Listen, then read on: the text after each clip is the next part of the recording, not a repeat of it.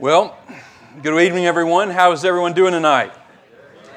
Good, good. I think I've got about uh, four of you's attention, so uh, it's okay. That's cool. yeah, there you go, Roy. I'm so glad to have you tonight. My name is Ryan Limbaugh. I am the pastor of Redeemer Church. And I just want to make a few remarks before we get started with our roundtable discussion. Uh, the first thing I want to do is just point you to your left, my right over here. Redeemer Church exists to pursue the glory of God and the joy of all people through worship, fellowship, discipleship, and mission.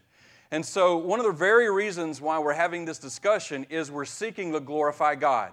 We're, we're seeking to put the spotlight on the greatness and the glory and the character and the attributes of God in a situation like same sex marriage. And we want to bring joy to people. That, that's our goal. We don't want people to be joyless. And we don't want them to have a false joy or a superficial joy, but the real thing, because that's exactly why God has created every human being. He's created every human being in God's likeness for God's joy. And so that's why we're having this discussion. I would also point to your right uh, where Paul says in Romans 1.16, says, For I am not ashamed of the gospel, for it is the power of God unto salvation for all who believe. And so I simply want to share with you in a nutshell what the gospel is. The gospel, the gospel is the good news of salvation through faith in the person and work of Jesus Christ. Okay, so what we believe is that Jesus Christ is the Son of God who came to earth he was born of a virgin. He lived a sinless and holy and perfect life, fulfilling all righteousness. And then once he did that, he was put up on a cross to die a sinner's death. He died the death that you and I deserve to die. And he lived the life that you and I are supposed to live. And so that when he died for us, he paid the penalty for our sins. So that if we repent of our sins and put our trust in Jesus Christ, then we can be saved. And the reason we can be saved is because on the third day, Jesus rose from the dead, powerfully, securing for us eternal life, resurrection life. And Jesus is in heaven, and one day He's going to return. And the clouds are going to part, and He's going to return, and He's going to rule and reign forever and ever. And all who put their faith and trust in Him will have life eternal. So that's the gospel, and we believe it's the power of God unto salvation. And, and we believe that salvation can be for anyone who repents of their sins and puts their trust in Jesus. And so that's the motive behind what we're, what we're really doing tonight. We really just, in our minds, what we want to do is we want to help Christians think rightly and righteously about this issue of same sex marriage. We want Christians to know how to relate to people who are proponents of same sex marriage. And we want to help people who think that same sex marriage and same sex unions are legitimate and right and good. We want to help them understand that there's a better way, that there's a way that God has created them to, to live that's going to bring them more joy, going to give them a greater mission and greater purpose in their life. So that's our motive. That's what we want to do. Um, but we also we want to show people who are same sex marriage proponents that there's a way in which Christians act and there's a way in which Christians should act. There's a way in which Christians respond to this, and then there's a way that they should respond. And by God's grace, we want to show you how, how we should respond to this issue. So, um, our panel tonight is Anthony Cook, who is pastor of Christian Fellowship Bible Church, Bob St. John, who's pastor at Anniston Bible Church, and Carlton Weathers, who is at Grace Fellowship. So we're going to we're gonna get started. I want to read a passage of Scripture, and then I'm going to ask a few questions of these men. Um, and then after a, a little while, you guys are going to have the opportunity to ask any question that you like. We're going to have a break in about 40 to 45 minutes. Um, and I've provided some index cards, or if you just want to take a sheet of paper or anything that you want to write a question on, when we take our break, if you would just bring me your question, um, I will ask it to, to the guys. Guys, I appreciate y'all being here tonight. Really excited about this. I thank you for taking a, Uh, a night out of your life and your ministry in order to do this, and we'll trust the Lord's blessing. I'm going to read a passage of Scripture and, and pray. Colossians chapter 4, Paul tells the church walk in wisdom toward outsiders, making the best use of the time. Let your speech always be gracious, seasoned with salt so that you may know how you ought to answer each person. If you don't mind, would you bow with me in prayer?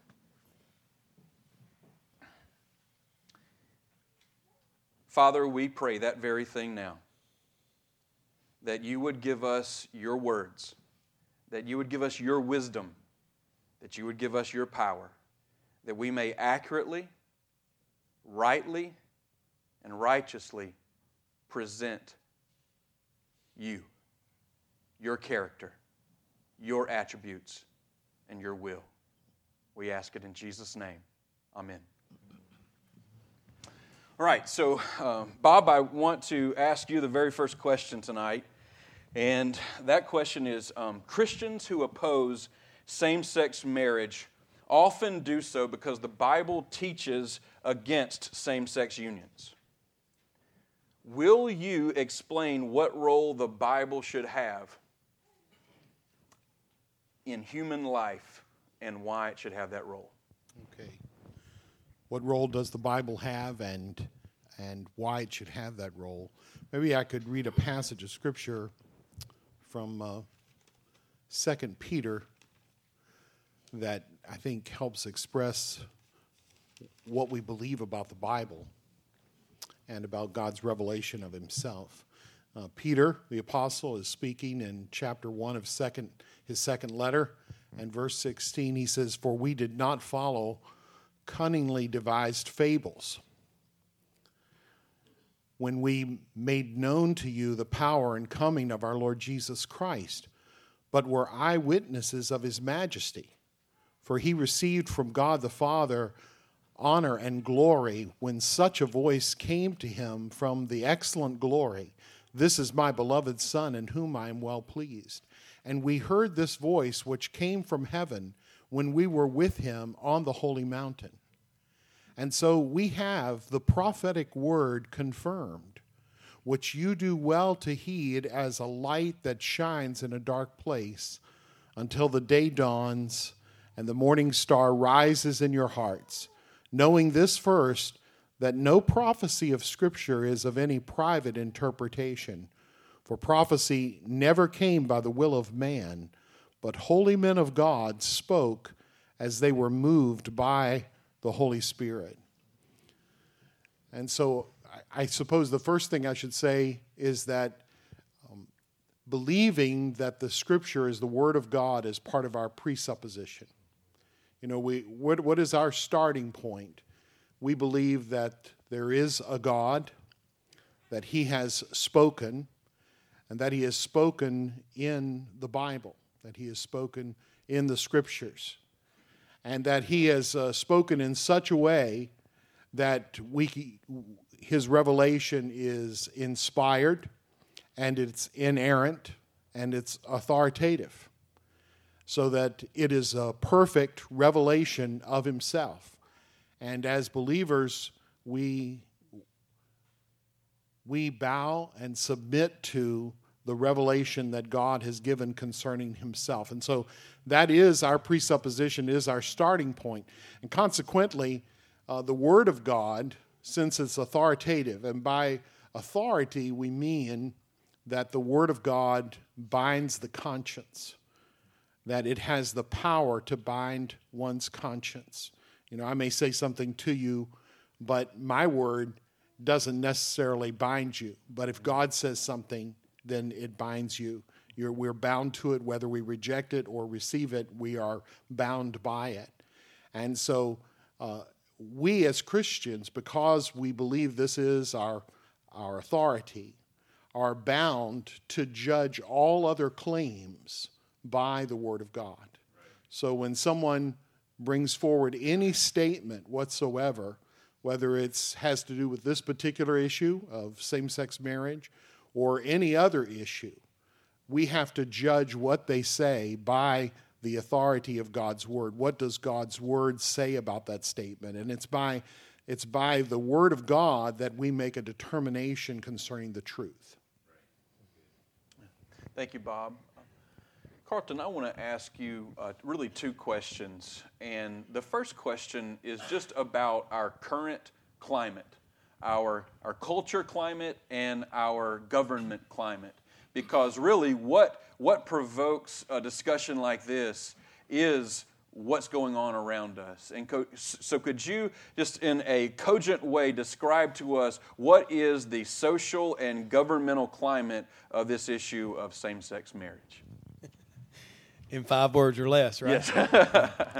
um, well, first of all, I would want to say that this, this issue has been an issue dating back in, uh, in, in our culture to at least October of 1971 that's the first case that came before the Supreme Court dealing with uh, a same sex couple. And that may shock some of us to not remember or know, and some of you may have known that. But this is not a new issue, is my point. And from that, if you research, what you will find is an onslaught and a steady pickup of cases dealing with both homosexuality, the lifestyle, and marriage, uh, particularly as we moved through the 1980s and then particularly the 90s and then in 2003 we had a landmark decision in Lawrence versus Texas which changed the changed the whole format in which we have the discussion. Before 2003 in most states in the union, particularly in the southeast of the United States, homosexuality as an activity was illegal. Um, now, whether that was enforced or not enforced was up to the local magistrates and authorities, but it was the law of the land. In 2003, Lawrence versus Texas, all of those laws were thrown out in all 50 states.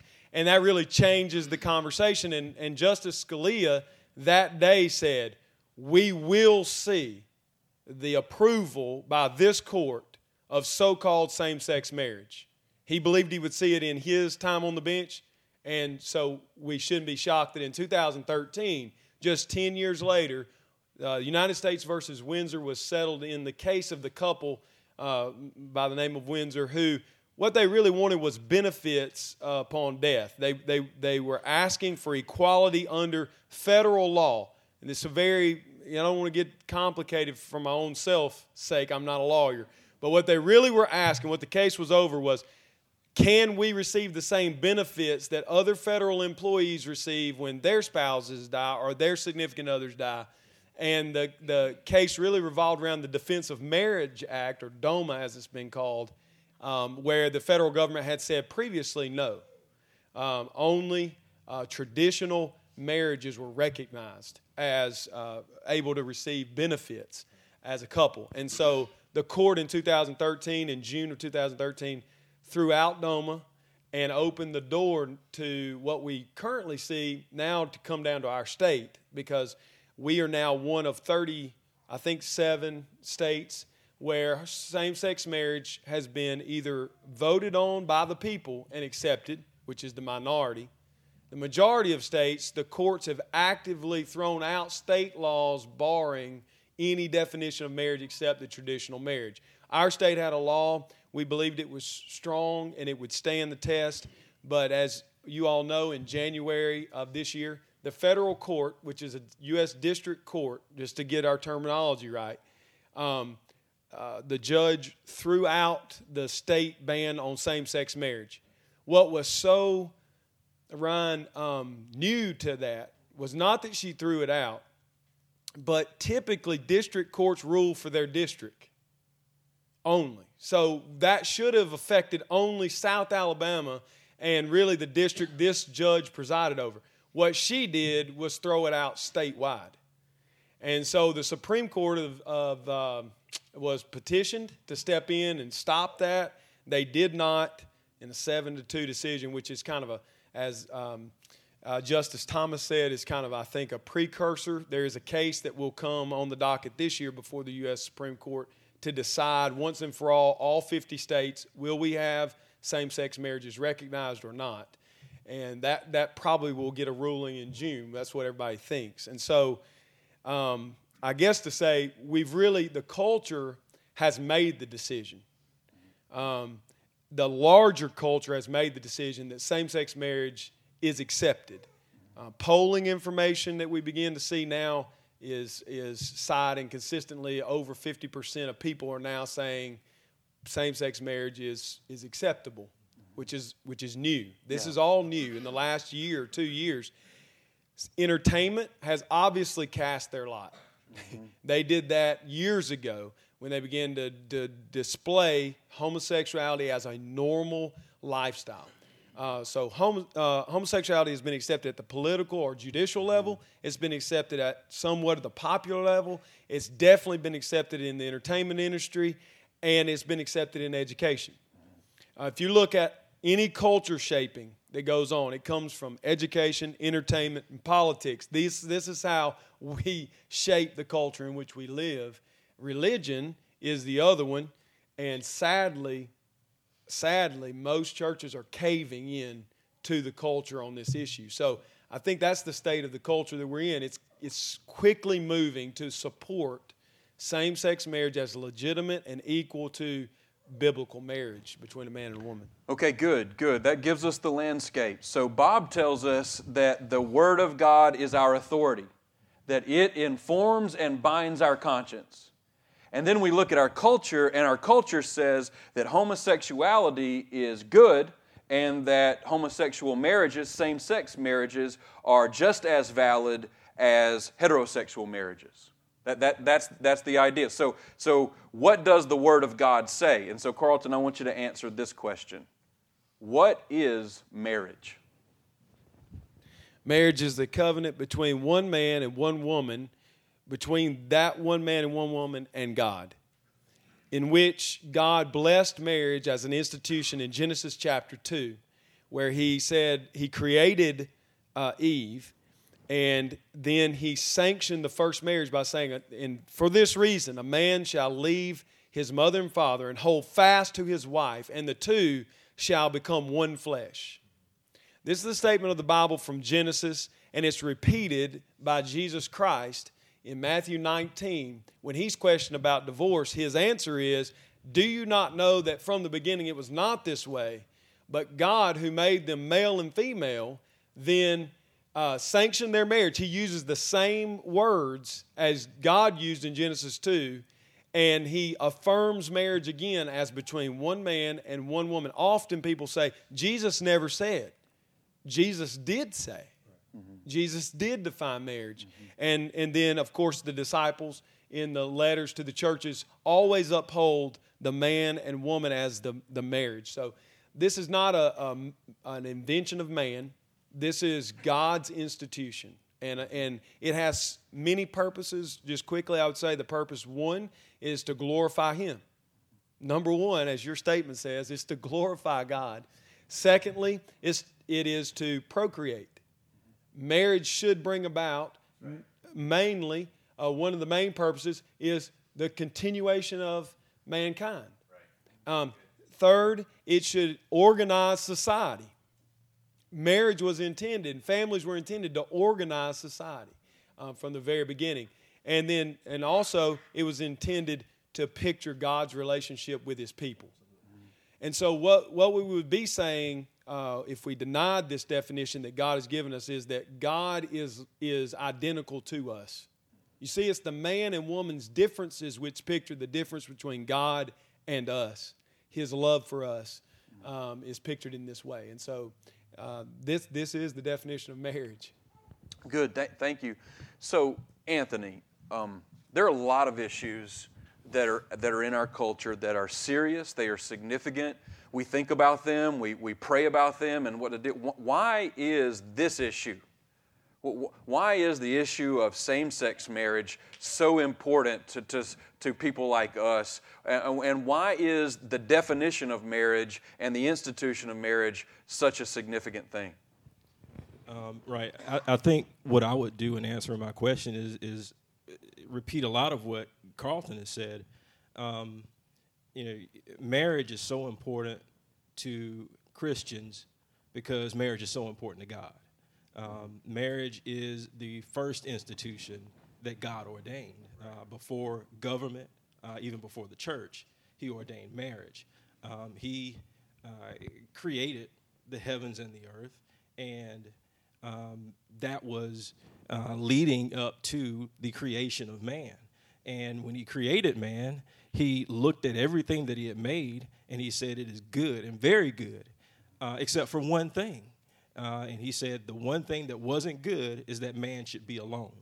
And he created Eve to be uh, with Adam. Um, and this is uh, God's intention for mankind, is for us, as, as Carlton said. Uh, the first thing he told them was, He blessed them and said unto them, and this is uh, Genesis chapter 1, He said, Be fruitful and multiply and replenish the earth. If you want to know about um, the validity of an idea, is what you want to do is you want to extend it uh, to its extreme. And so if you take the idea of, of a godly marriage, a man and a woman coming together in holy matrimony and procreating and filling the earth, then what you have is a culture that is um, uh, shaped by the family unit. Uh, a lot of the, the decay that we see in society today is it starts with the decay of the family, mm-hmm. and it's the departure from what we see right here in Genesis one. Uh, so if you take the, the, the idea of a godly marriage and run it through its extreme, uh, it would completely revolutionize society today. We would be a completely different world. If you take the idea of homosexuality and run it to its extreme, we'd be extinct. Right. Mm-hmm. That's why marriage is important. Yeah, yeah. So, so given given our belief that marriage is to be between one man and one woman and God as a covenant, and we believe that this is so because God has both instituted it that way, and that's the way in which God is going to be glorified. And God, a godly couple, and then having um, children, producing um, families and marriages will bring glory and honor to God as they picture God's love for His people then what should be our attitude toward the government who has said, no, that is not the way that this should be? Homosexuals should also enjoy the covenant of marriage, and we're going to make it so, and, and, and that's the way that it is. What should be a Christian's perspective and attitude and demeanor toward our government that has basically said what God has said is not true? Any of you guys are, are welcome to answer that question. Can we all jump in on that? Sure, absolutely. Well, I, I would just uh, say this that, you know, you have in Romans 13, you have the command that uh, let every soul be subject to the authorities, the governing powers, since there is no governmental authority except what is ordained by God. And uh, so the believer has a twofold obligation. He has uh, an obligation to obey the governmental authorities. But, you know, also over in Acts 5, uh, Peter and the apostles uh, actually defy the governmental authorities in preaching the gospel. And when they are, are asked, why are you speaking in the name of Jesus? And Peter gives the very clear answer that we ought to obey God rather than man.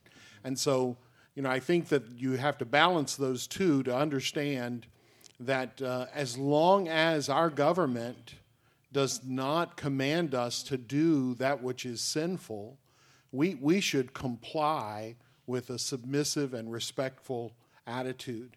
But when their uh, authority has been twisted and perverted to command us to um, break our conscience toward God, then we, we cannot submit to that. Mm-hmm. Okay, good. You guys go ahead and jump right in there because I think we, there's got to be, um, given those two principles, and I think all of us at this table agree exactly with what Bob said, what does that begin to look like in our society? I, I would just say that, um, you know, because the question was about how do we respond as Christians? Yeah. And I think what we have to do is not look to government to be the church. Um, we have to acknowledge that um, we do not live in a Christian society. Um, we do not. We are not under the authority of a Christian government. Uh, we are the outsiders. We are the minority. We are the aliens. Uh, studying through uh, currently the book, uh, studying in Genesis about uh, Joseph, um, what we see is a man who honors God with his life. He is a follower of God, but he is transplanted to a society where God is not honored, where God is not over the government. God does not rule over these people uh, in their hearts. And so, looking at Joseph and how he responds to that, jo- Joseph does not appeal to government and say, Listen, Pharaoh, you know, these people aren't being godly. Aren't you going to fix that? He, he doesn't do that. What he does is he com- continues to carry the banner of God in his heart, and he continues to walk in godliness within himself. And so, in terms of our relationship with the government, as Bob has pointed out, rightly pointed out, we should honor government, we should respect government, but we should not look to government to be the church. We are the church. And if anybody is going to carry God's standard, it has to be us. Okay, good, good. Um, so, Carlton, is there at this point in time, on this date, um, a place in which um, we are to submit to government in Romans 13, like, like Bob mentions, but it, like in Acts 5, where, where Peter says, listen, um, we're going to obey God rather than, rather than man. Is there any place in our life right now, and the folks who are listening, is there any place where we cannot obey the government right now, given their stance on same sex marriage? Well, I think that the, the question is uh, if you're asking, is it today? Yes. Um, probably not today. But I think we're unwise to have our head in the sand and think that day is not coming. So I think we have to be thinking ahead of the game. How is it that we are to respond to the government when they do intrude on church liberty and on religious liberty? Um, and I, I, you know, I, I, I think what we would want to say is we would want to respectfully disagree um, we, in other words, uh, we would not want to sanction that which God doesn't sanction ever as a church, which may cause us, you know, one thing we are waking up to, uh, like Anthony said, we don't live in a Christian society, uh, government that it bases its decisions on the scriptures and on uh, Christian, uh, Christian principle. So I, I think what we're going to have to do is make tough choices that cost us. Like tax exemption could be up uh, for question. Yeah. And we're going to have to make decisions that stand on the Word of God in the face of losing privileges. We need to confess that we have received we have received from our government in the past great benefit. That's not necessarily going to continue. And we don't need to cave because that becomes the carrot that's hung over. Well, if you don't preach this way, if you don't do these things, then you'll lose the tax benefit then farewell to the tax benefit. Mm-hmm. Respectfully.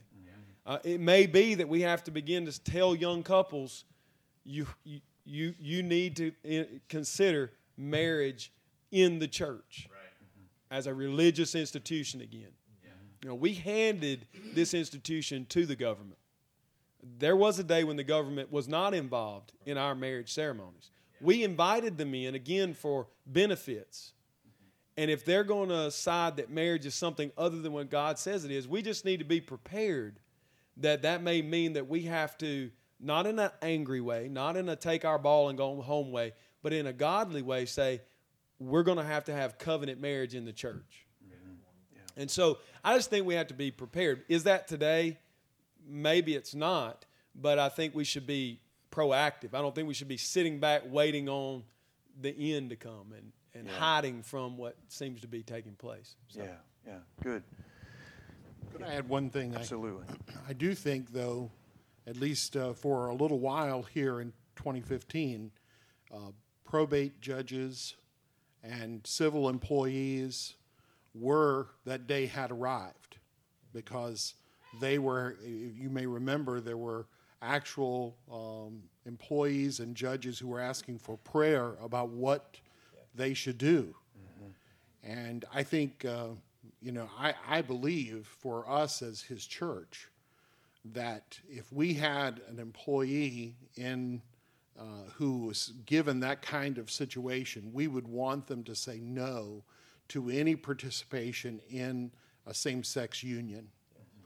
And if that meant losing their job, then we would have to carry that. Yeah. You know, that that we, we would have to support them enough to say, hey, your brothers and sisters are behind you.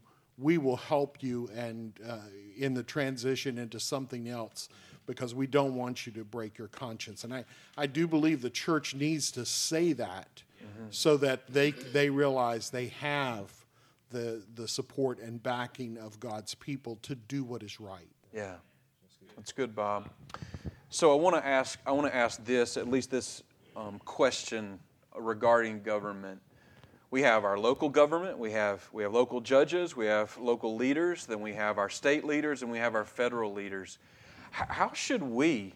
How should we relate to them as people and as our leaders. Well, wh- what should we do? Here I am, I am Christian. I am I'm a, I'm a church member and I'm thinking, okay, I know that my government disagrees with me, disagrees with my God and is and is uh, writing legislation in order to call uh, evil good and, and good evil.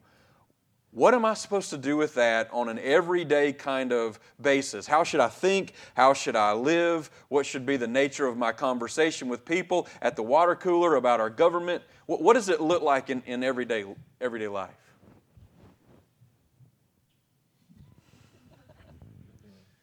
I think, first of all, we need to realize that the Bible was written in, in a time when the government was just that. Yeah. It was anti God. So the Bible's not foreign to this.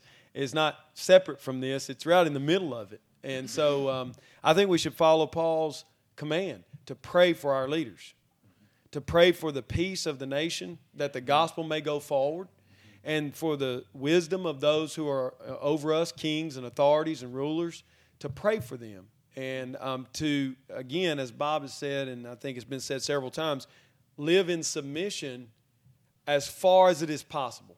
I, you know, I know um, Paul says, "Be at peace with all men as far as it is possible within you." And I think that principle really applies here also, though this would be a little different, would be live in submission to your authority as far as it is possible. And at the point that it's not possible is when it defies God. That's the only point. So just because my life gets hard, that's not that's not reason to rebel against the authority. Just because I don't like paying higher taxes, Jesus would say, render under Caesar what is Caesar's, right? So we don't have the right to say, well, my life's difficult, so I'm out on the government. We're to pray for them, we're to support them as far as it is possible within us. Good. Good. Either one of you men have anything to add to that? Okay. So I want to ask one more question um, here, um, possibly two. And could I add one more thing before you? Could yes, you can. Bob. I'm sorry. Sometimes the thoughts come slow. Yeah. And, uh, um, first, I I myself am guilty of being angry with our leaders, and I confess that sin to you and uh, and I have said disparaging things, um, and not without being convicted of it, and not without confessing it, but I have said disparaging things about our government leaders, and I believe that as Christians, this is, although it's popular and common, it is not right, mm-hmm. and so it needs to stop in the church needs to stop with us. We need to not jump on that bandwagon. Mm-hmm. And then the, the, other, the other item is that um, in being salt or, and light in the world, um, our stand on righteousness, when we, when we declare God's law, you shall not commit adultery. And when we explain that truth, that anything outside of the boundaries of marriage is perversity. Anything, whether it's heterosexual or homosexual, anything outside of that boundary is perversity. When we, on a regular basis, address our leaders with this truth, address our community with this truth, then we are being salt and light. And of course, it has to be followed with the gospel. So we have the obligation to preach the law and and to give people a consciousness of their sin, but also to preach the gospel to uh, so that they know there is pardon, forgiveness, and love towards sinners. Yeah. So you know, I think that shapes a little bit our attitude toward toward the government and how we talk about it, uh, how we talk about these issues uh, in our in our community. Good, Bob. Men, I know each of you very well, and, and I really can't say that uh, any of you are guilty of this, and I, I don't think that you are. But I do believe that Christianity at large and, and pastor, pastors at large are guilty of, of honing in on this issue of homosexuality to the exclusion of heterosexual immorality. So, fornication, adultery, um, pornography, anything that is heterosexual in nature but is outside the boundary of a, of a, of a one flesh union, covenant. And so, Anthony, I, I, would like to ask you if you would just address that, um, I guess, discrepancy. Would you address the discrepancy? Um, does it exist? The, the, the focus on the homosexual sin um, to the exclusion of heterosexual sin, and what should it look like inside the church as we seek to both love and care for people who are in both kinds of sins? Right. Um, I, I think one, first of all, it's absolutely true. Um, this is the reason why, um, whenever you see uh, Christians in a public setting, uh, in a, um, uh, a, mixed setting, they're always going to be asked at some point or another about homosexuality. The reason is because the church at large has elevated homosexuality as a sin. Um, sin is sin, and um, you know, God, God hates all sin. Uh, but we have elevated homosexuality as a sin largely in our response to what we are seeing in our culture. I had a question asked me. I, I did a column a, a, couple of months ago, and I had a question asked me uh, about, well, if you're you know, a follower of Christ, if you're a Christian, why don't you why don't you guys come down as hard on adultery or divorce as you do homosexuality? Um, and I wrote him back and I said, that's a fair question. I said, the difference is, um, you know, if, if a divorced person came to me and asked me to, to remarry them, they would more than willingly acknowledge that they had sinned, that they were wrong for breaking their marriage covenant. Um, the, and and a, a homosexual person refuses to acknowledge that they have violated God's principles. Um, and so the difference between the two is repentance uh, and, and, and a softened heart. Um, uh, and so I think if we as a church um, acknowledge that, um, first of all, that we've elevated homosexuality as a sin, uh, what we should do is, is, is dial that back and begin to acknowledge that sin is sin. God is upset with all of it. God hates sin, period um, and that we should just preach the full gospel. Um, the other thing is we got to stop being surprised, you know, when when sinners act like sinners. Um, you know that that's that's the culture we're in, and so let's not respond with such vitriol, vitriol, and and, and such an impassioned uh, response to, to one particular sin. Let's be consistent in our stance for the gospel. Um, and let's share the gospel in a way that is, is even, as Bob put it, we, we point out God's standard and then we point out God's grace to cover all sin. I think one reason we talk about homosexuality the way we do is because we believe homosexuals are those people out there. And it's easy to talk about those people out there who aren't hearing me. It's more difficult to admit homosexuals are here. People that struggle with same sex attraction are not outside of our church. Many times they're inside of our church and they're quietly dying while we make fun of, um, talk about how alien like it is that they feel the way they do. And rather than having a really honest talk about sin at, at large, as Anthony's talked about, we we categorize the sin and then we place it outside of our wall so we can point our finger at it, talk about how ugly it is. I, That's the next. I, I, the, the thing, the thought that came to mind is, we are very good at preaching against the sin we think we'll never be guilty of. Yeah, absolutely, absolutely. Um, I think another reason the church has lost its voice on this issue is because we we are guilty of pornography Yeah. We, we, we ourselves are sexual sinners.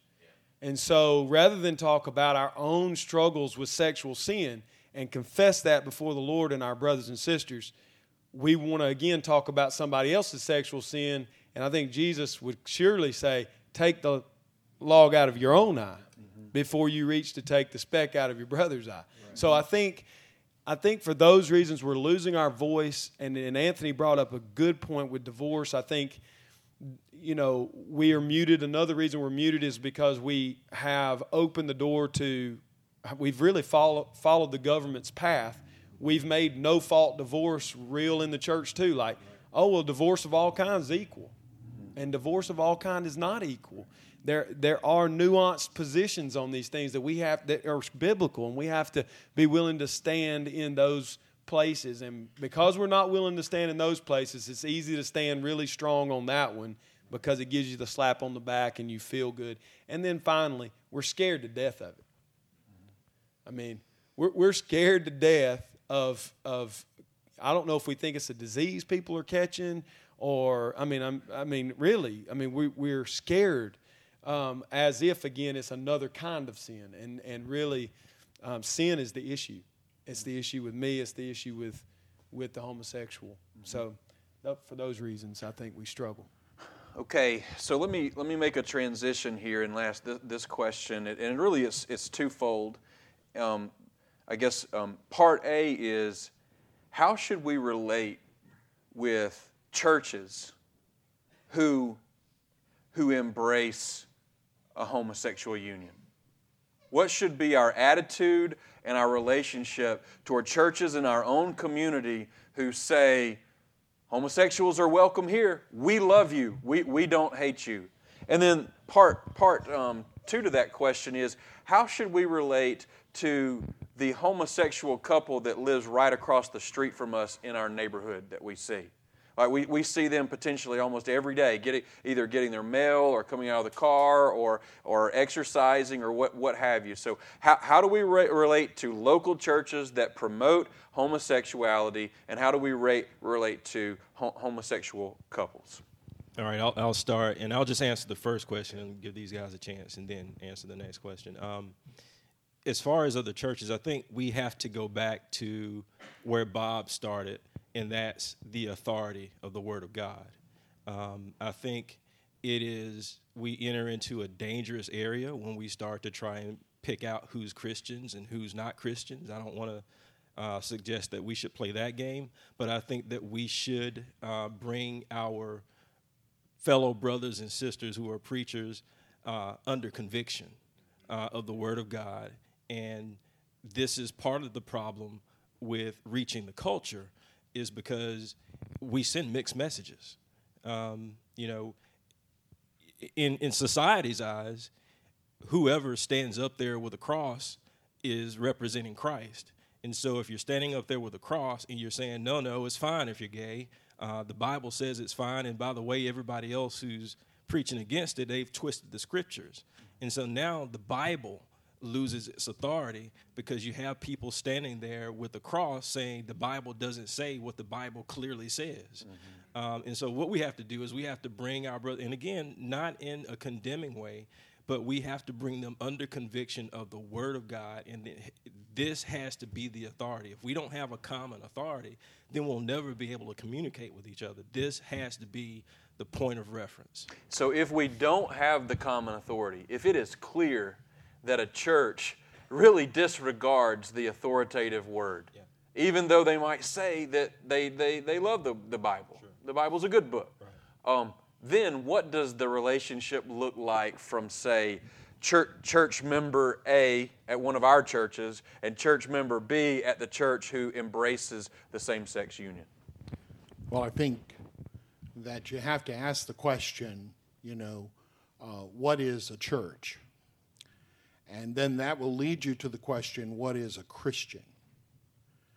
And once you've answered the question, what is a Christian? And then you know what is a church, and we realize that uh, we, we live in a religious culture uh, that is um, filled with uh, nominal Christians. That is, Christians in name only.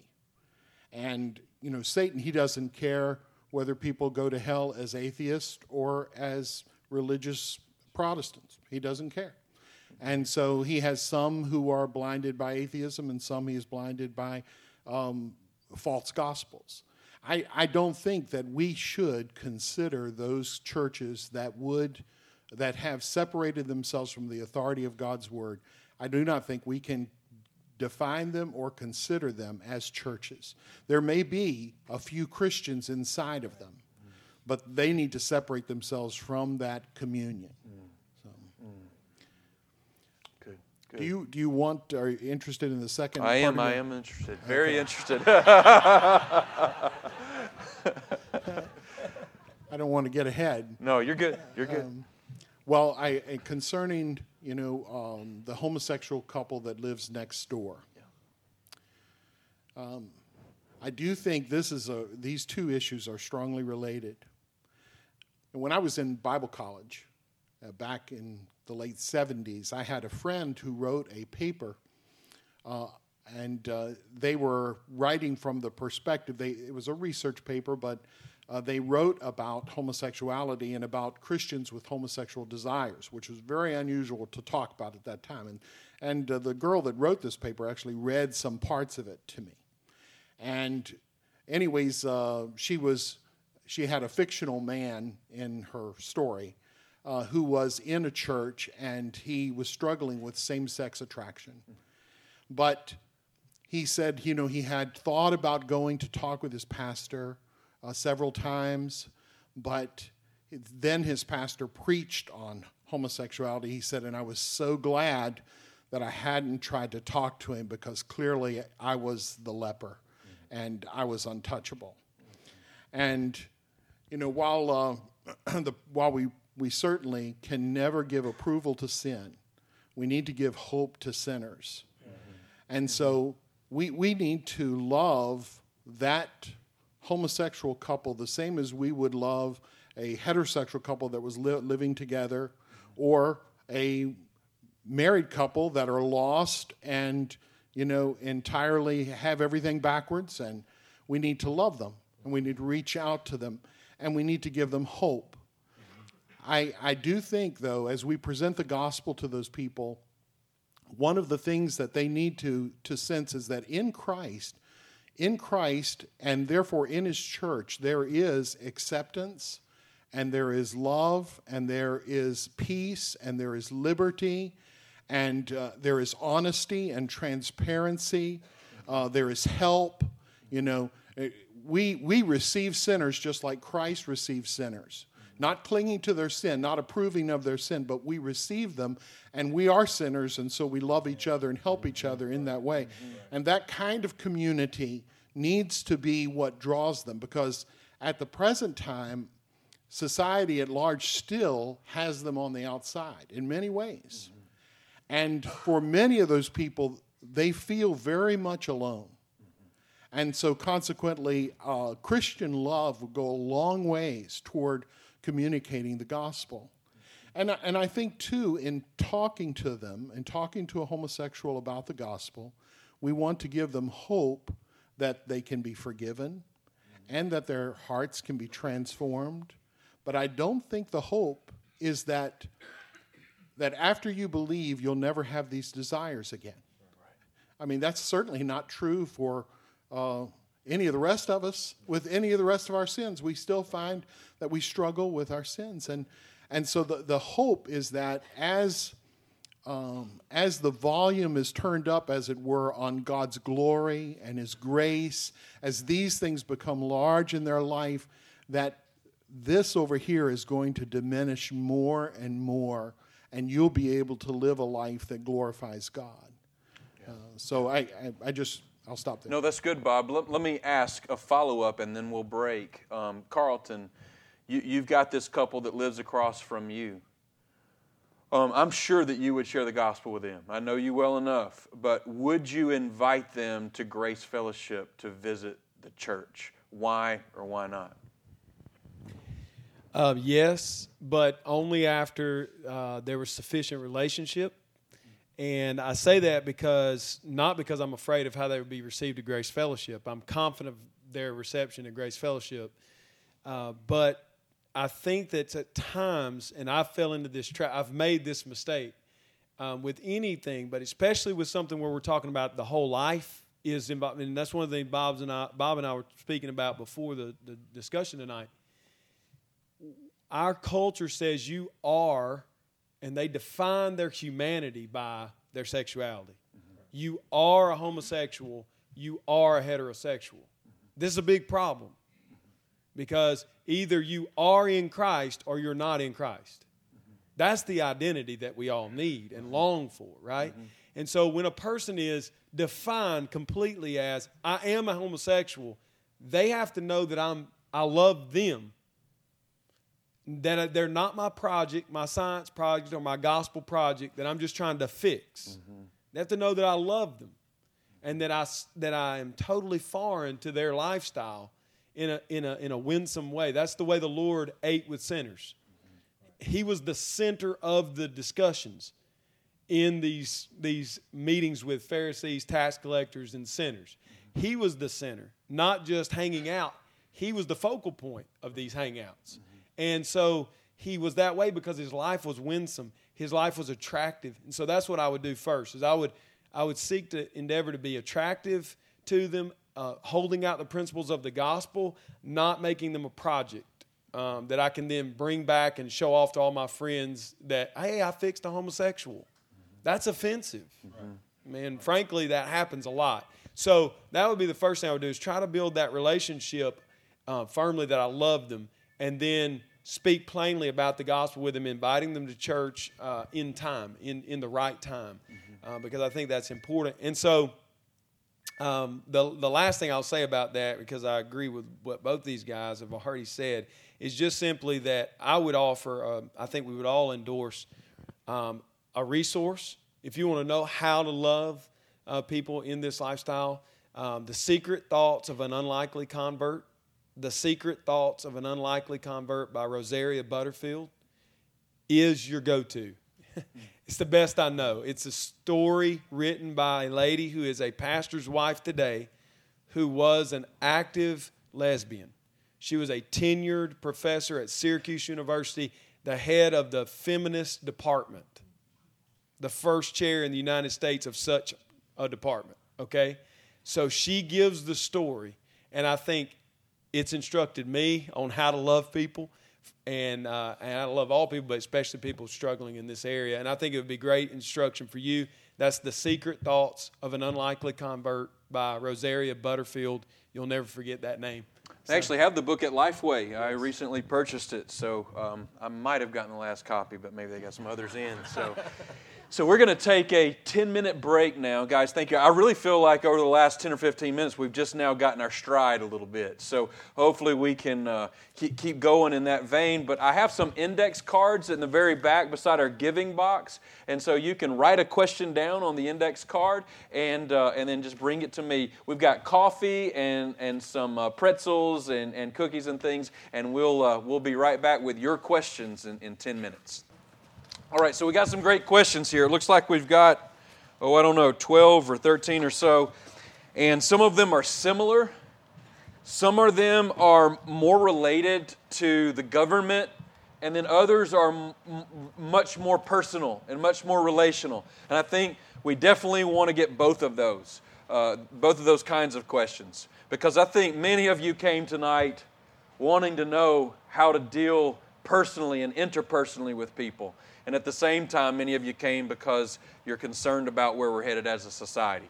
So we'll, we'll try to hit them. And then, guys, I may direct the question specifically to one of you, but if another of you has an itching to follow up or to answer, or if you want to pass because you don't think that's the best question for you, then, then uh, um, don't worry about it. That's fine. You can pass. We'll give you one of those.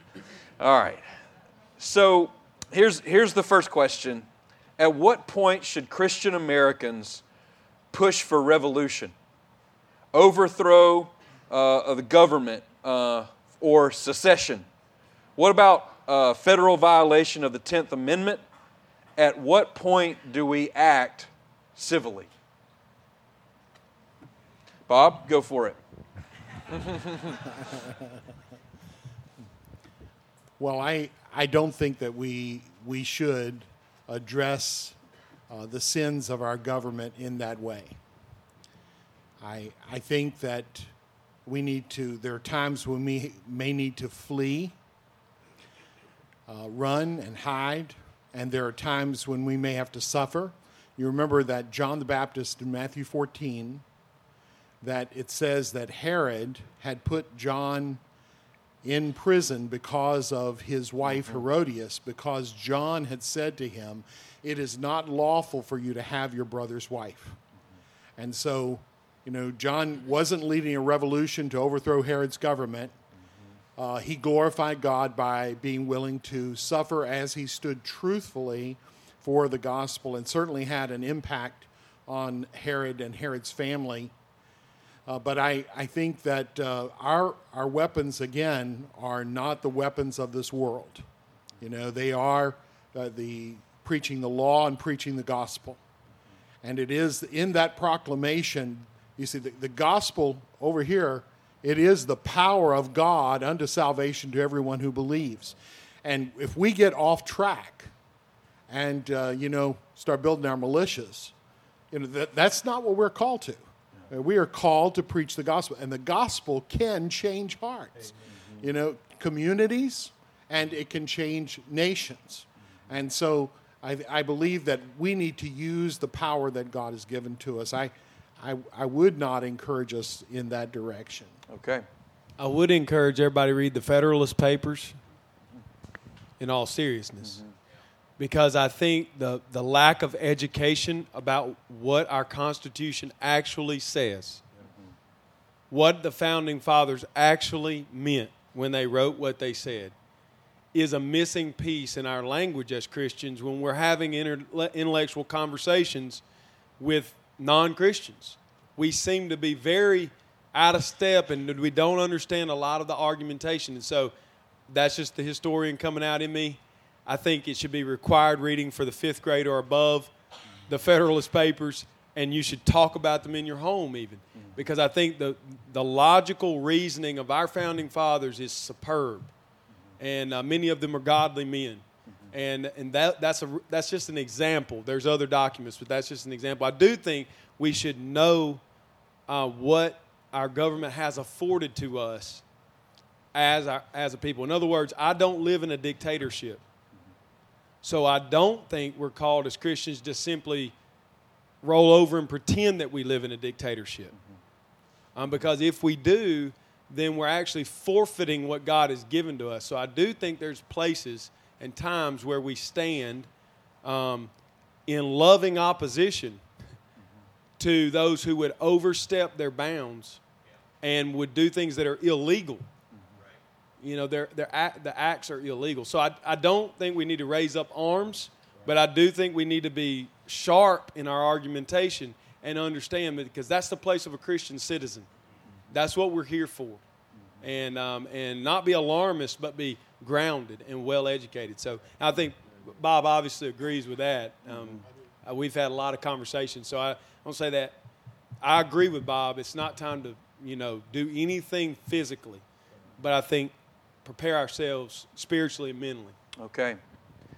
This next question is simple in form, but the answer to it has implications that are deep and significant. And so, what I want to do is, I want to ask this question, and then I, I, want, to, I want us to pause for a good 15 or 20 seconds before one of you attempts to answer it, okay?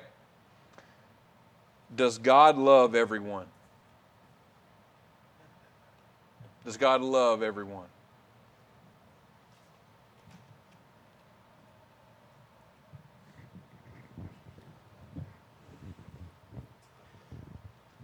John chapter 3, if you read John Calvin's commentary on John chapter 3, he explains how God renders every individual in creation inexcusable by declaring his love for every person. And so it is, uh, I do believe that we can affirm that God loves every person. And that's certainly the grid through which we would look at uh, all other people.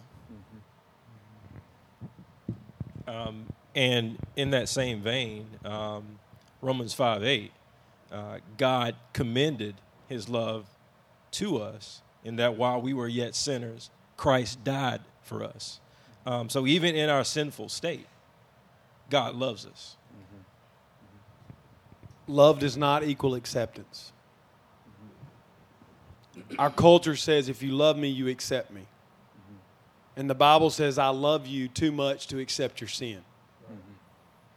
That goes for me, it goes for a homosexual. Um, and so God's love is for everyone and has been specifically displayed in Jesus Christ through the power of the gospel. And so that's all I would say is love does not equal acceptance. Um, love, uh, love is commended to us in Christ and the gospel. Yeah.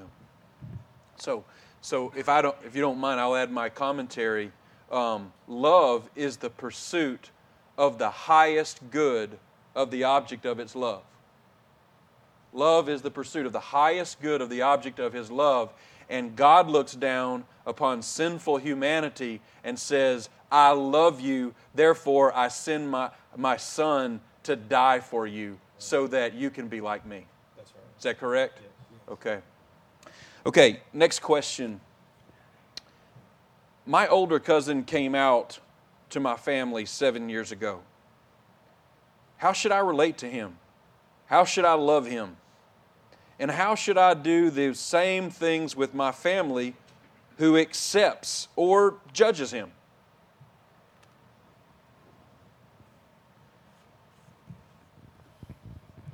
You know, I don't know that I have the perfect answer. I would just say that um, uh, your cousin has probably faced a lot of rejection uh, in one way or another from uh, a lot of different places.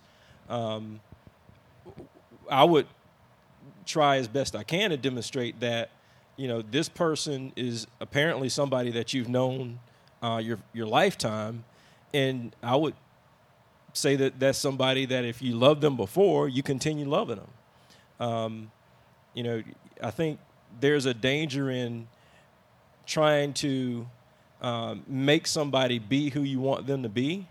Um, if you love them, then, then you love them where they are, um, and you want to reveal to them the love of Christ. Uh, you want to reveal to them, you want to love them where they are and reveal to them the love of Christ. And acknowledging the truth of God's word.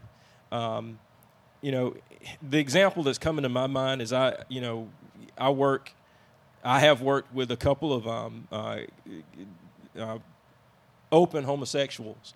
Um, and what I wanted them to understand it as I was not going to treat them any differently than I treated anybody else that I worked with. I wanted them to understand that, um, you know, they had a right to be treated as a decent human being. Um, and I, I was intentional in making sure that they understood that if you have a question about something, you can come to me. Uh, if you need me for something, you can come to me. Um, I was never, and they understood that I was never going to compromise my faith and my stance on what I believe about the lifestyle, but I'm, I'm always going to embrace them as a person. Um, and so if, if, if you can do that for somebody who's a work colleague, surely you can do that for somebody who uh, is a relative. I want to press in a little bit there. Yeah. Let's just say that uh, this, this cousin has, uh, has a same sex union, and uh, he's, he's now married to his, his partner, and, and they want to have family Christmas at their house and celebrate family Christmas there. I know that we might have different answers um, to, to this question that I'm about to ask, so I want to ask you to answer it and then give your reason why you answer it. Do you and your family go to family Christmas at your cousin's house who is celebrating Christmas um, where he is in partnership in a same sex union with another individual? Why? Why not? Well, I think uh, I think you're correct that there could be different answers. Um, but first of all, I would say that uh, uh, for my conscience, I, I could not. A number of reasons for that. One is I wouldn't want to expose my children to a same sex couple, seeing them holding hands, kissing, you know, acting like a husband and wife without feeling like that, that my children were um, having their innocence robbed by the perversion that was before them. You know, if I wouldn't take them to see a movie that has that kind of thing in it, then I certainly wouldn't bring them, you know, in.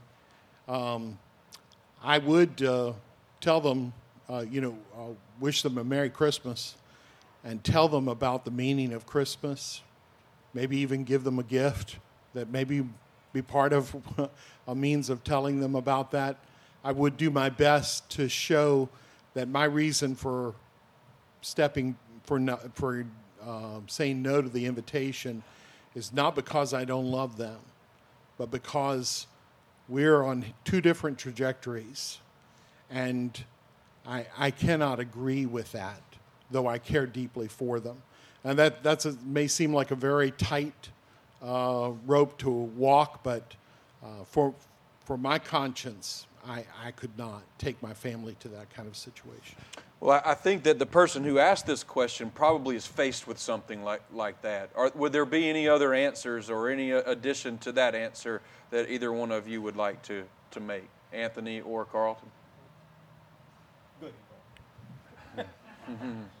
You want me to walk off the end of the plane first? uh, I would agree with Bob on the children.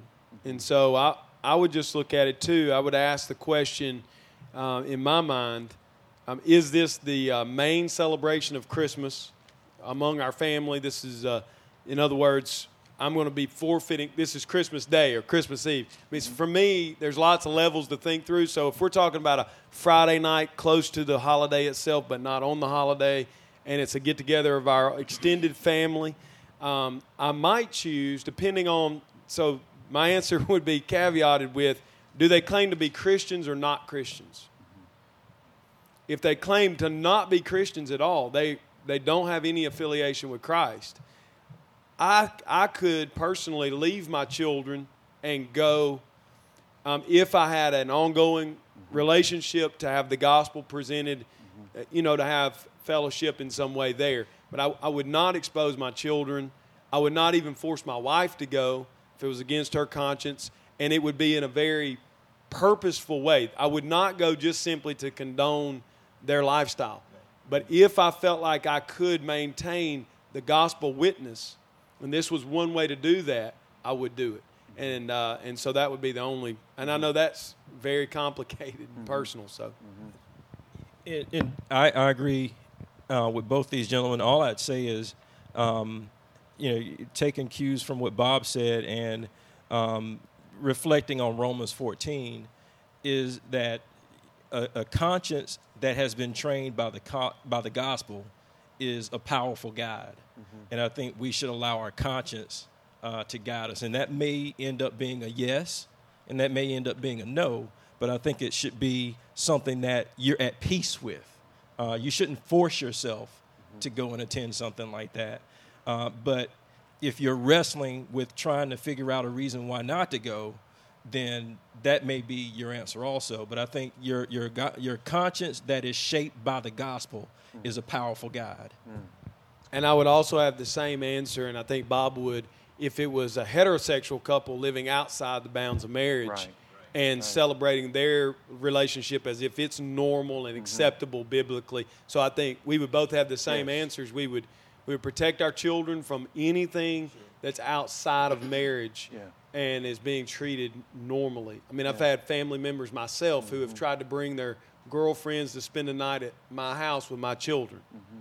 And so what we tell them up front is you can't do that. There's a there's there's three hotels close by. Mm-hmm. If you want to live, I mean, you know, we just have to. and that's a tough conversation. Mm-hmm. Um, but we don't feel like in our conscience we could right. say, come on in our house and live this way um, because we love them and we love our love our family. Yeah, so I think it's Christ. important that we, that, I, that we hear you say that you're not putting a bullseye, you're not putting a target on homosexual sin in this area of, of relating with people. It's, it's uh, sin in, in general that you don't want to promote before, in particular, your children. Okay. Um, we switch gears a little bit back to the government here, but homosexual marriage slash civil union proponents argue that refusing to allow their marriage or their civil union is a violation of their constitutional civil rights. Since they and our government recognize the Constitution as authoritative, not God's Word, how would you respond? Well, I think we definitely need several answers on this. Um, but I would say that they don't really recognize the Constitution as authoritative.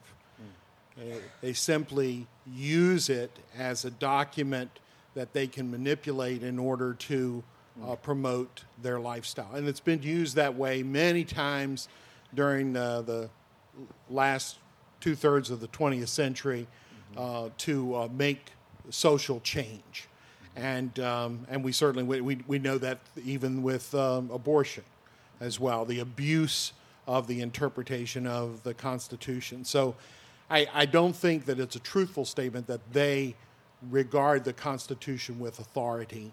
They, they're going to, if the Constitu- Constitution explicitly denied them that, then they wouldn't care what it said. You know, so uh, I'll stop there for a 2nd and you know, I just I agree with that, and um, would only say that if a man told me that I was denying him his constitutional rights by denying him the ability to marry another man, um, I would only respond that you have the same right to marry a woman that I do, um, and that's the, what the Constitution would would um, empower us to do. However, the caveat is it's all it's, it's got to be interpreted. And the people who sit on the bench are the ones who interpret it. They're going to come down this summer and they're going to rule that homosexual marriage same-sex marriage is okay. That then will be the law of the land. Um, and you know the the country at large will have to abide by it. Um, but i don't believe that it's necessarily a constitutional issue. I think it's just going to be interpreted that way. Yeah, and I would say the Constitution does uh, speak to this issue, and what it says is that the states have jurisdiction over these decisions, and the federal government should leave the, leave themselves out of this. This is not their question, and so I think, as Bob said, they're actually trampling on the Constitution while holding up the banner saying, "We believe in the Constitution." It's it's silly. And secondly, it and there may be another question, but you say constitutional civil right. I have a big problem when we start calling this civil rights. Um, I think it is.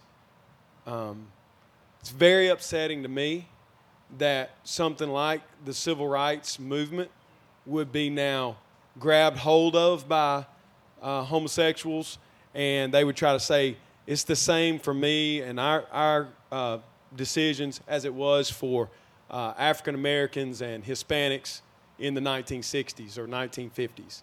It, it's it's first of all, it's absolutely not true. And, and um, there, and without having to get into specific case, I think we all would agree it's not true. And I, it infuriates me in my heart, I hope righteously, that what was a needed movement is now being taken over by an unrighteous movement. And so it, um, it really does bother me. So constitutionally and civilly, civil rights both bother me. Can I have one, one other detail? When we, when we ask, we have to remember that government is ordained by God. Um, so God is the author of it. And all authority in the government is under God's authority. I know that we, we rejoice that our uh, pledge says under God.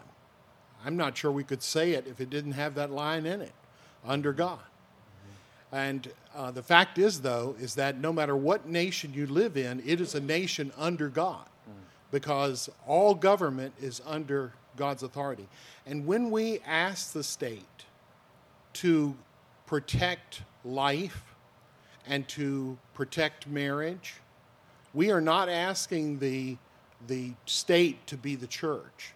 We are just asking the state to be the state, to do what its God ordained responsibilities are, which is to protect life and to protect marriage, uh, because those are the cornerstones of community, the cornerstones of, of national life.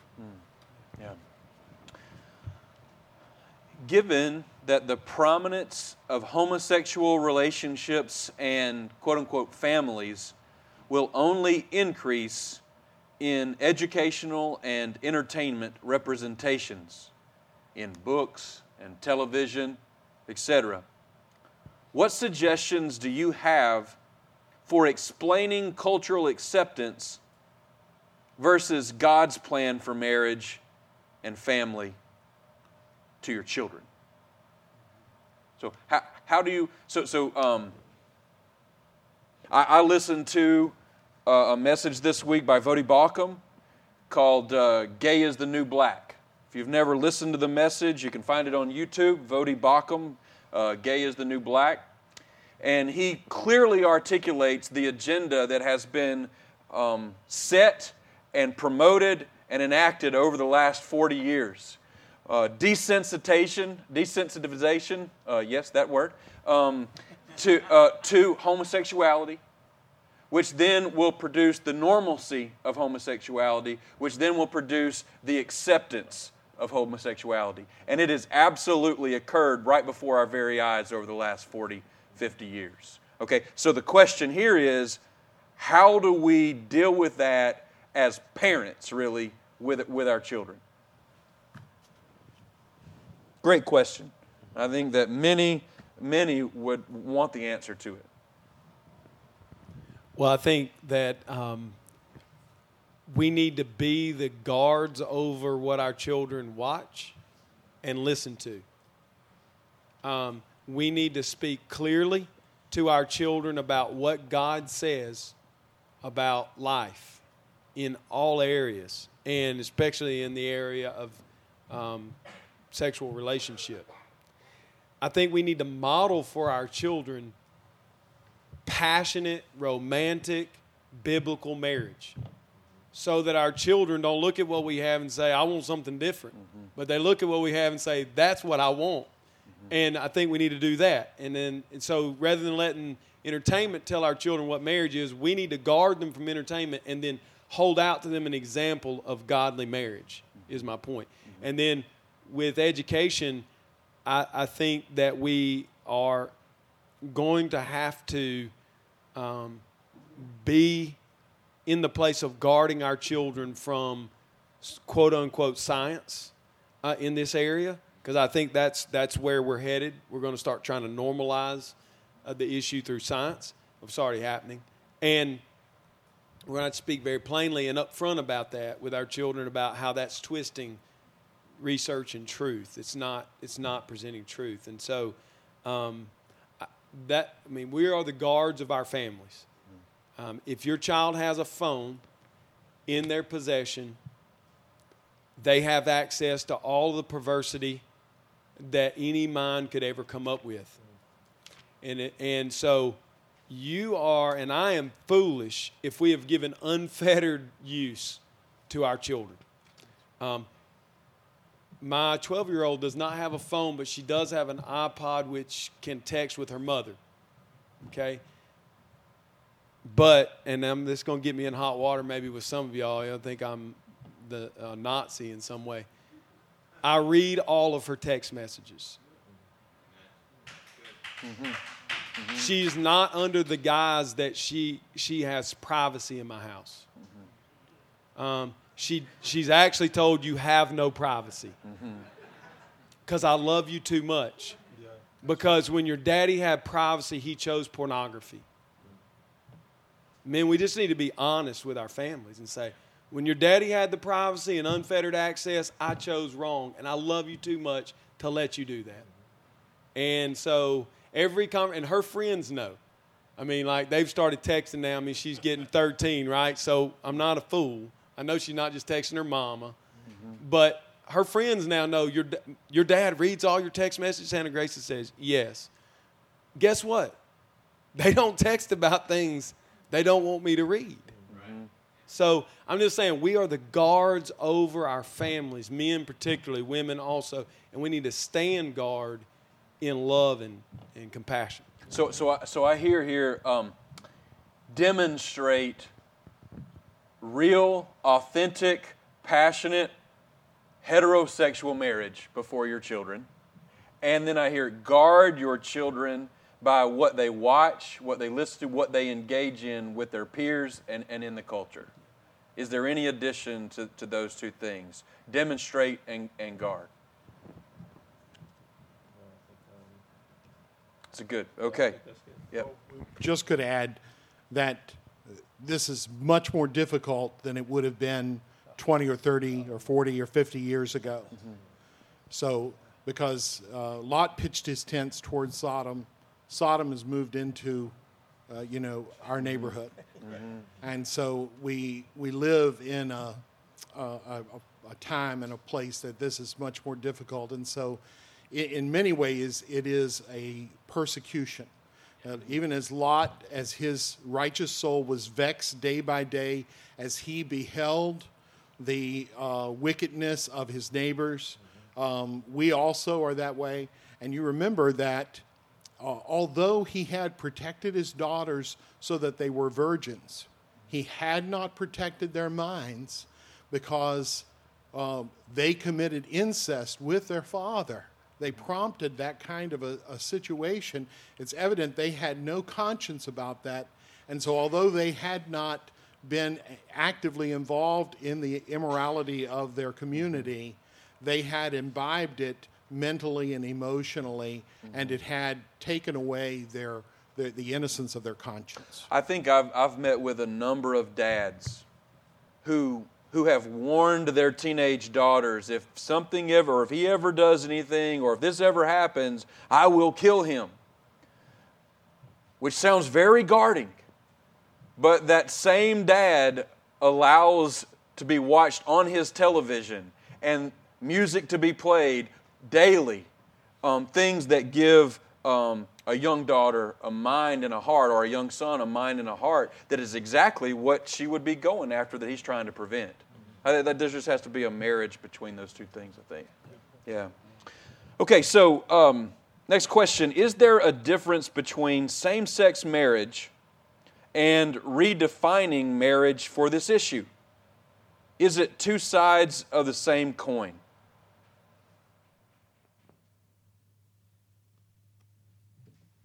Well, I would say that um, Bob said earlier we want the state to be the state, and I agree 100% with that. And what we don't want the state to do is to define what God's already defined. Mm-hmm. That's mm-hmm. not their place, just like it's not the place of the church to do that. And so I don't think we need to um, worry about, we, we don't need to worry about, we do not need to be involved with redefining marriage. Mm-hmm. It, it is defined. We need to hold our ground. We are presuppositionalists. I hope on on this on this like other issues. Um, now, if what what we're saying is uh, that w- are we redefining marriage? We're because I don't think we are. I think we're just taking the the Bible here. So. Right, and and I think maybe the question is, you know, the fact that we there was there was an opportunity maybe a few years ago to you know the initial case was to get um, uh, get the rights of um, uh, you, once somebody has died to be able to, to yeah. leave uh, material to somebody to another person. And, and at that time there was the opportunity to sanction civil unions.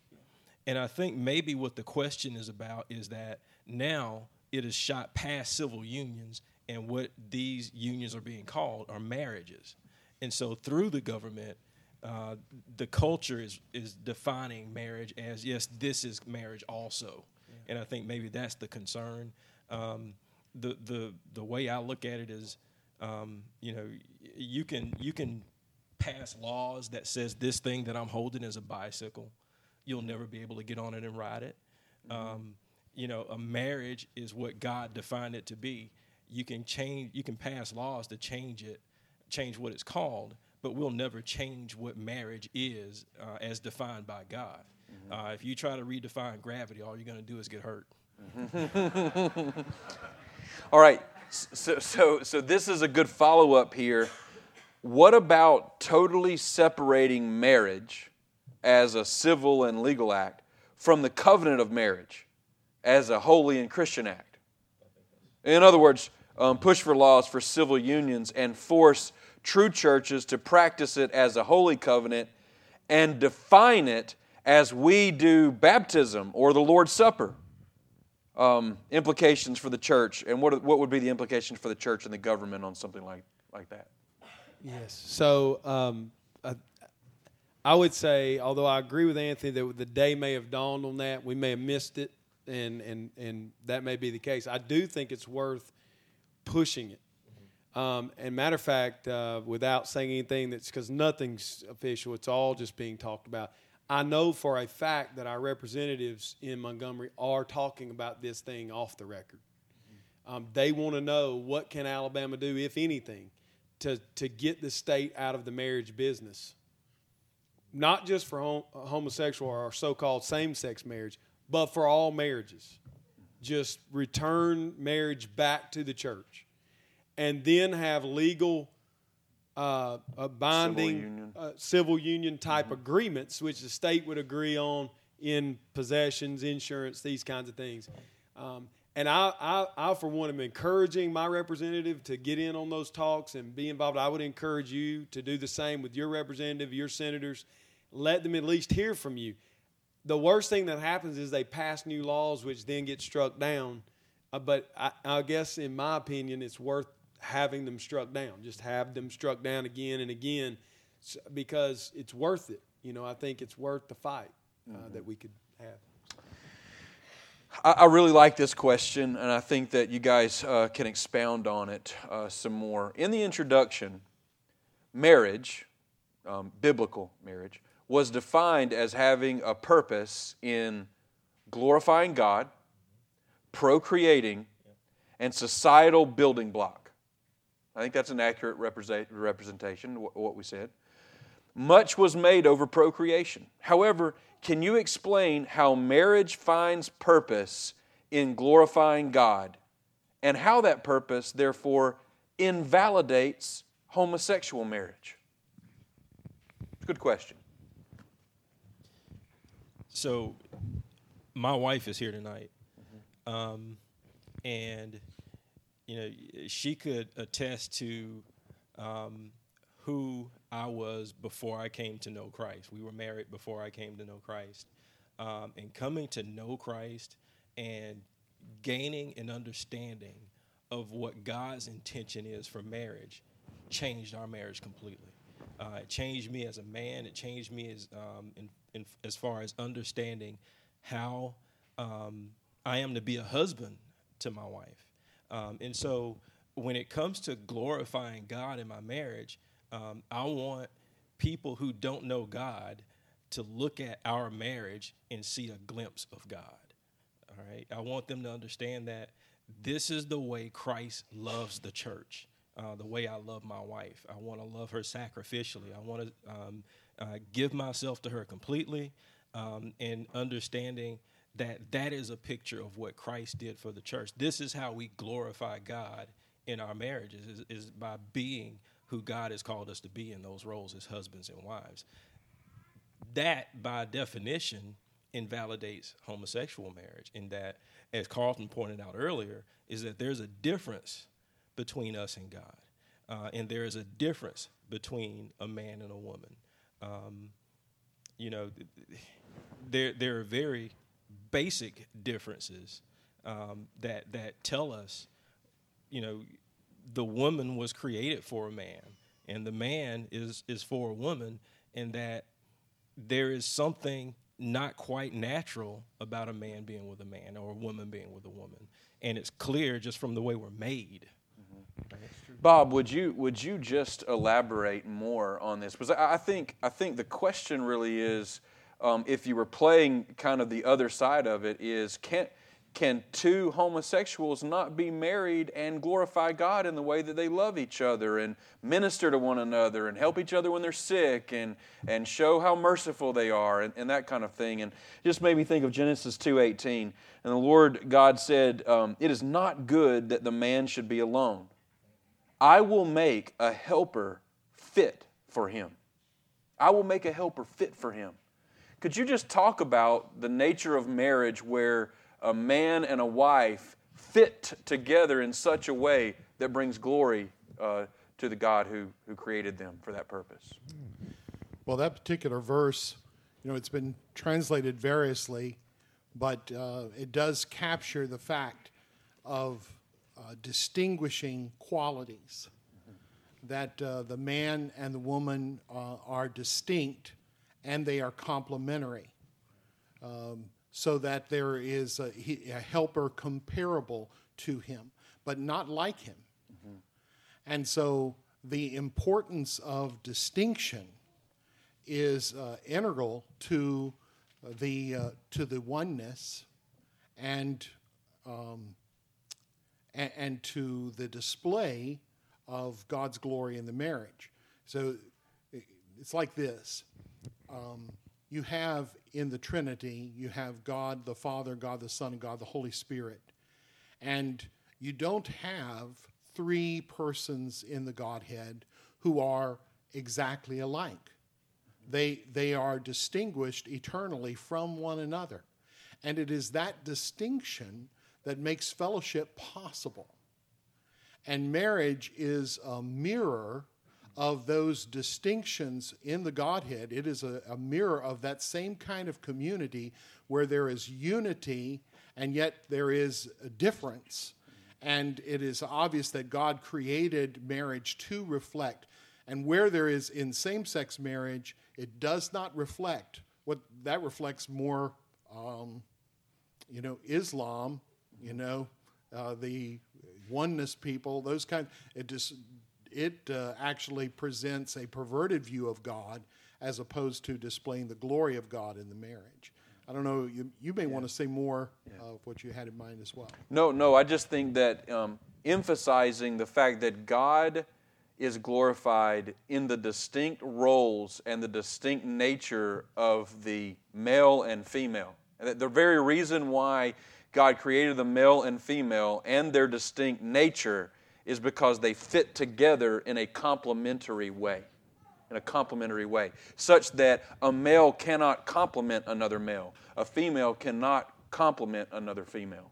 So, you and I cannot glorify God if we deny God's word. And everywhere God had opportunity to say that uh, male and female did not matter, it could be male and male or female or female these were interchangeable. God did not say they were interchangeable. He said, and the language allowed for it. Both the Hebrew and the Greek have both masculine and feminine uh, uh, to speak. Mm-hmm. They, they, in other words, there's plenty of times where the Bible could have said a man and a man. It could have said it. It could have said them. It could have spoken, but it speaks very plainly every time. And so an argument is being made that just is impossible from the Bible. That we can glorify God and be man and man and joined in a so called marriage. It's impossible. Why? Because you're denying God's word. How? Because everywhere God spoke about marriage, He said male and female. Right. And He could have said, sexual, uh, what, what you are, male or female, doesn't matter. He didn't say that. Right. He said it does matter. Mm-hmm. And so, uh, first primary, if your child wants to honor you or glorify you as their father, they have to obey you and listen to your word. And, and so to deny God's word is to deny his glory. Uh, four different times in Scripture is the phraseology used that a man shall leave his father and mother and be joined to his wife, and the two shall become one flesh. It's not as if it is an obscure doctrine or obscure passage that is tucked away somewhere in Habakkuk. Um, it, it, is, it is repeated over and over. And I think you know, God knew that things like this would happen, and He wanted to show that this is an emphasis. This is an So you don't think Habakkuk is inspired? no, Joey preached out of Habakkuk uh, last week. I week. just making so- sure. I just making yeah, sure. no. Sorry, I, I should have said Hezekiah. Uh, all right. Um, so uh, this question is interesting. Any idea of how large the LGBT community is locally? Um, of those above, how, how many are expressing that their desires are unwanted? They, they dislike their same sex desires. Um, so it that seems to be two distinct questions there, but um, and I don't know if any of you actually know the answer to question number one. Yeah. Consistently nationwide, the number is 1.5 to 2 percent Mm-hmm. homosexual. It's it's it's been that way since they've been taking a poll on it. Mm-hmm. So that, it, that's the way it is. Secondly, to that, I would say that that last week, at least as of last week, in the Anniston Star, there were six uh, Calhoun County granted license to same-sex couples. Mm-hmm. Only one was from this county. The other five were from Georgia. The reason the other five are from Georgia is because we're the closest county in the state of Alabama that granted the license. They couldn't get them in Cleburne County, so they had to come to us. So all of this hullabaloo and talk, and one couple applied for a license. I think that that speaks pretty loudly to the minority that we're really bowing toward as a as a culture. That one couple did this. I want to ask a question that is um, both um, rooted in the Bible. It is theological in nature, but it's personal for every for everybody here. Um, but we'll address it in, on, under the homosexual banner. And, and that question is: What is the root and source of homosexual desires? What is the root and source of homosexual desires? Well, you know, I was turning to this passage just a little bit ago um, in Mark chapter 7. And he said, verse 20, what comes out of a man, what comes out of a man, that defiles a man. For from within, out of the heart of men, proceed evil thoughts, adulteries, fornications, murders, thefts, covetousness, wickedness, deceit, lewdness, an evil eye, blasphemy, pride, foolishness. All these evil things come from within and defile a man. And so we, we do know that the desire for same sex, just like the desire for another woman than your wife, or the desire to have sex outside of marriage, all of those are rooted in our depraved nature. And, and I think we can say that it's observable that um, sinners have different kinds of inclinations. And there are, um, so there are multitudes of ways that person can can be perverse and have perverse desires, but they are all they all arise out of uh, our sinful heart. Now we do want to acknowledge that there are times when um, when th- things that happen to a person when they are young can shape much of their outlook. And uh, while what I said still remains true, we know that it is possible for uh, a, a child to be influenced, confused, and troubled by abuse, neglect, um, you know, all of those kinds of things, uh, terrible things that I don't mention, that that could put them into that situation and awaken in them perverse desires. So I think that's that's important for us to recognize that these desires, like any other, are rooted in our depravity, and so um, we need just like uh, you know I'm a lustful man. I need the gospel to save me. Mm-hmm. And uh, a homosexual person is a lustful person, and they need the gospel to save them. Mm-hmm. And so that's that's really I don't I don't know if that's yeah. sufficient for me. Yes. Yeah, and I would say absolutely. And what we would say to anyone struggling with these desires, whether you're here watching it later or just hear about our discussion, is just because you desire something does not sanction it as right desires don't sanction activity as holy. Be, how do I know that? You just don't understand my life, Carlton. If you had the kinds of desires that I have, then you'd understand me. That's I hear that from my homosexual friends. And what I reply is, you don't know the attractions and desires that I have. If you did, you'd know how much I need the gospel. Because desires are not because we are depraved and they come out of sinful hearts, they're not sanctioned as holy. They're not, in other words, in keeping with God. They're not desires. We can't blame God for our desires. They're ours. And they're wrong and they have to be. So what how does the gospel impact me? What I would say to a homosexual is the same thing I say to a heterosexual. The, go- the call of Jesus Christ in the gospel is that you lay down your life, deny yourself, and follow me. That's what Jesus said.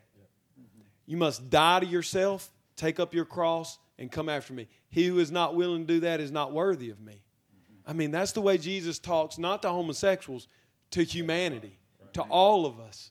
I've got to deny my desires for my own pleasure, for my own gratification in food, in sex, in entertainment, in knowledge, in all of these things. I have to deny all of who I am and take up the cross of Christ as my identity and follow. Yeah. Or I'm not worthy of it. Yeah.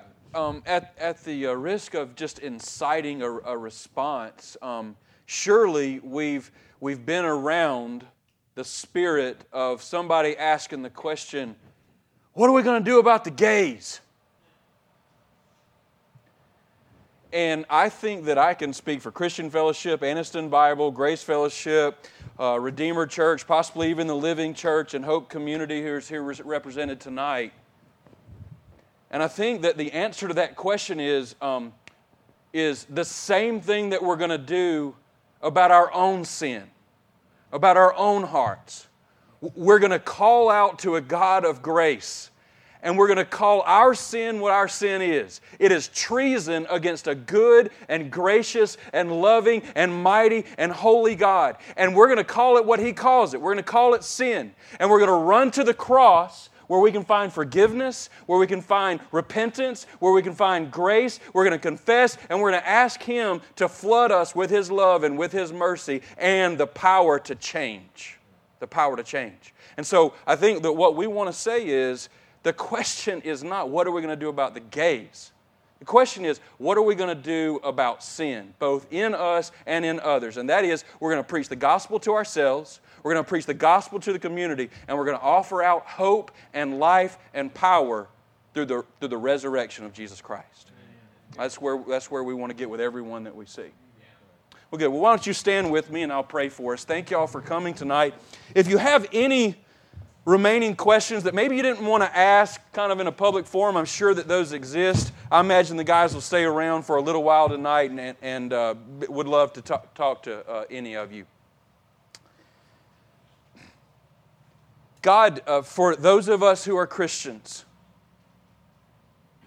would you prevent us from doing anything that would misrepresent you? Would you keep us, just not allow us to do anything that would misrepresent the powerful nature of the gospel of Jesus Christ? And would you help us love everyone the way that you've loved us in Jesus Christ? We pray it in His name. Amen.